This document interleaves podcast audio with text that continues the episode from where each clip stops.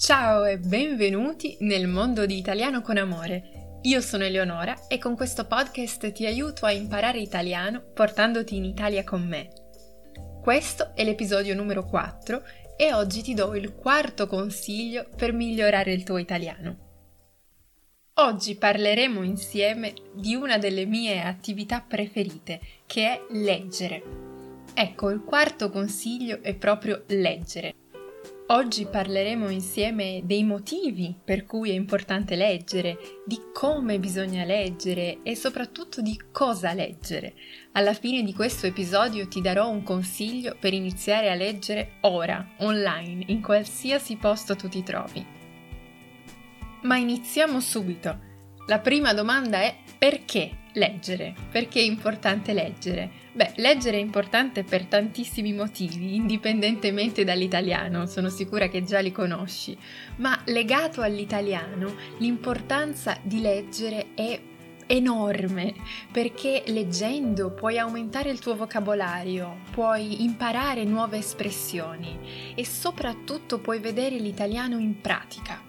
Esatto, perché in un libro tutte le parole sono necessariamente dentro una frase, Tutte le preposizioni sono dentro una frase, tutto è nel contesto, quindi davvero vedrai l'italiano in pratica attraverso un libro e riuscirai ad imparare anche quelle cose di grammatica che non sono proprio così intuitive. Sto parlando proprio delle preposizioni, che sono una delle cose più complesse. E poi un altro fondamentale motivo per cui è importante leggere è che leggendo tu entrerai direttamente in contatto con la cultura italiana. Entrerai nella mente degli italiani, nella mente dei personaggi, degli autori della letteratura italiana. Nel primo episodio di questo podcast ti parlo proprio di quanto è importante riempire la nostra vita di italiano Ecco, non c'è un modo più piacevole e più efficace per riempire la nostra vita in italiano se non leggere, leggere tantissimi libri. Ora, spero sia chiaro perché è così importante e bello leggere. Ora vediamo che cosa leggere. Quindi cosa possiamo leggere? La risposta è semplice. Tutto, tutto si può leggere, dipende da quello che ti piace di più Puoi leggere una biografia di un personaggio italiano che ti interessa, come ad esempio Pavarotti, oppure puoi leggere anche i libri più famosi della letteratura mondiale, non necessariamente italiana, ma tradotti in italiano. Magari un libro che già conosci, un cosiddetto bestseller, un libro che hai già letto molte volte. Questi libri sono molto utili perché se sono libri che già conosci, sarà facile comprendere e imparare espressioni nuove in italiano. Il segreto è leggere sempre qualcosa che ti interessa. Questo davvero è la cosa più importante. Poi ci sono i grandi classici della letteratura. Ovviamente quando pensiamo ai classici o alla letteratura in generale pensiamo a un italiano un po' più elevato, un italiano un po' più complesso. Ma non necessariamente tutti i classici sono difficili e richiedono un livello alto di italiano.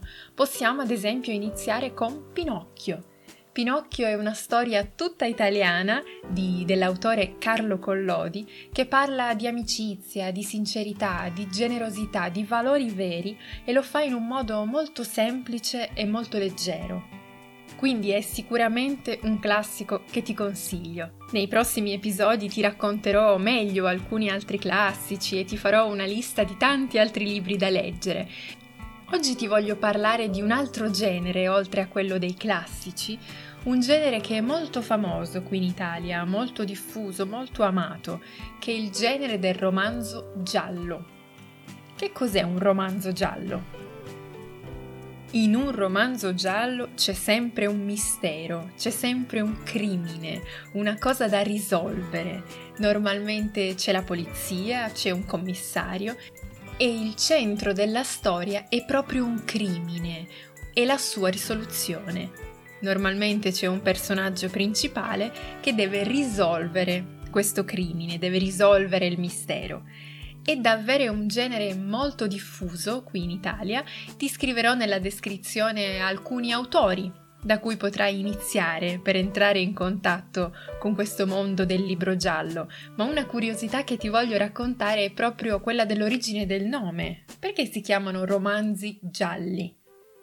Beh, all'inizio, quando sono stati pubblicati in Italia i primi romanzi gialli, quelli di Sherlock Holmes, di Agatha Christie, l'editore li ha pubblicati tutti con una copertina di colore giallo e da quel momento, di conseguenza, tutto il genere letterario, ma non solo letterario, anche cinematografico, ha iniziato a chiamarsi giallo, quindi sono dei romanzi gialli, anche se oggi le copertine non sono più necessariamente di colore giallo.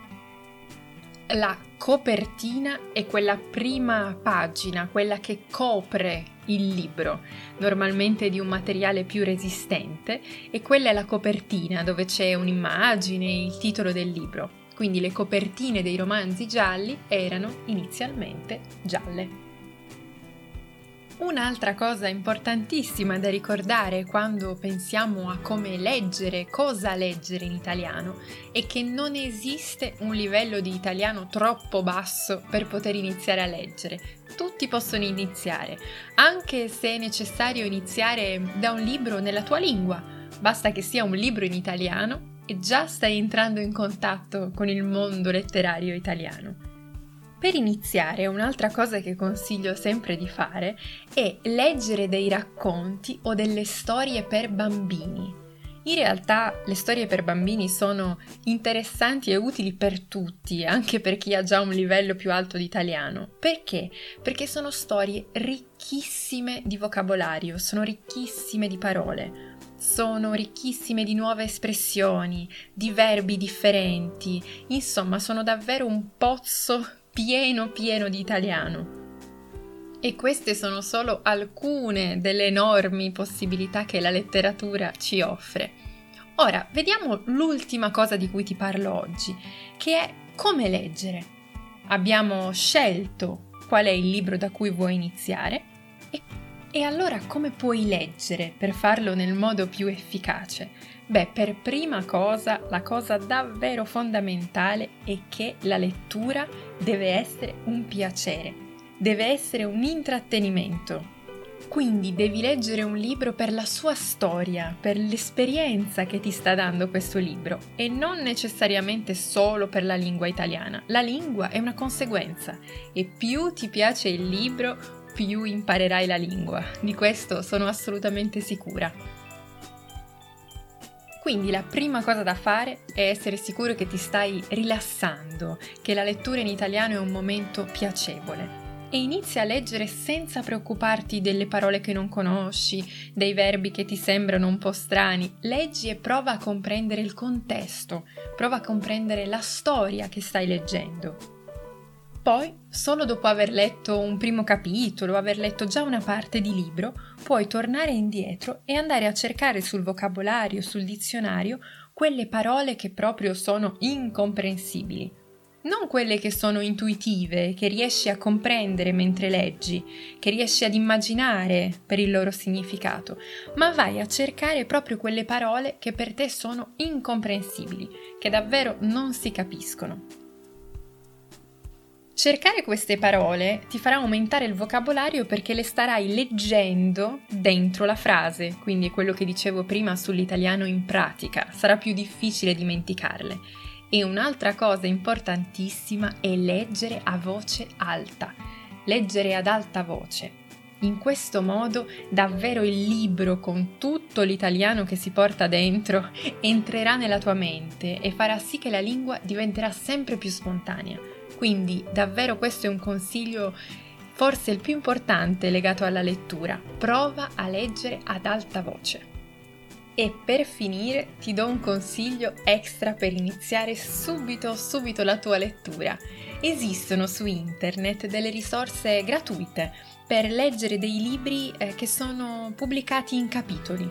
Ogni capitolo è un po' più difficile rispetto al capitolo precedente, quindi il livello di difficoltà della lingua aumenta. Ti lascio nella descrizione il link a, a, ad un catalogo molto ampio di tantissimi di questi libri, così puoi iniziare a leggere subito. Io spero che questo episodio sia stato utile. Se hai dei dubbi o vuoi chiedermi dei consigli per il tuo livello di italiano su cosa potresti leggere, scrivimi e sarà un piacere risponderti.